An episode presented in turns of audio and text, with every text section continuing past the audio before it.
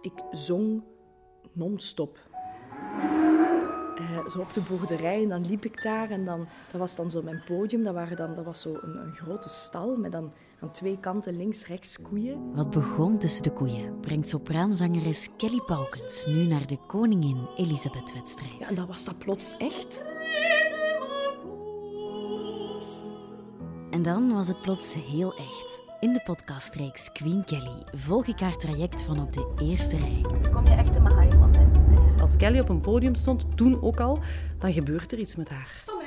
Soms heb ik dat, dan gaat dat gelijk niks. En nu dan denk ik, oeh, ik begin een frituur. Het leven van een muzikant is als topsport, met de Koningin Elisabeth-wedstrijd als de Olympische Spelen van de klassieke muziekwereld. Als ik naar de Olympische Spelen ging bijvoorbeeld, 2008 in Peking, was mijn ambitie niet om te winnen, maar mijn ambitie was om mijn record te springen. De weg naar de top vraagt veel van Kelly. is toch altijd miserie met u. En dat heeft soms ook zijn impact op de omgeving. Nooit georganiseerd, zeg jij.